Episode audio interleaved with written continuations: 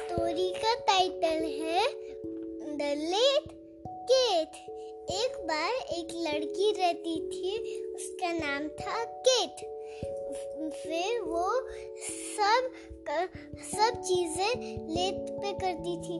पढ़ाई, नाश्ता और है ना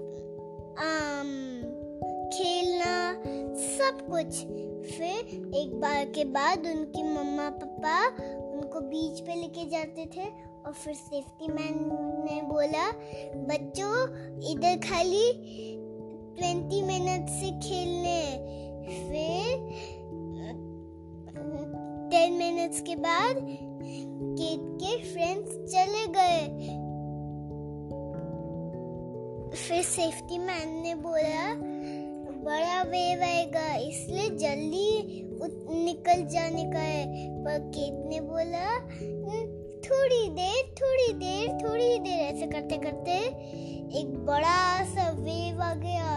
फिर सेफ्टी मैन फिर पर फिर केत ने बोला हेल्प हेल्प फिर सेफ्टी मैन एक बड़ा सा बोट ले आए।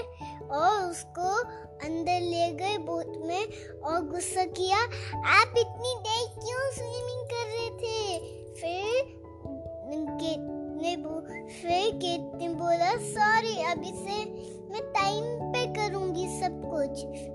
इस स्टोरी से सीखते हैं कि सब कुछ टाइम पे करना चाहिए।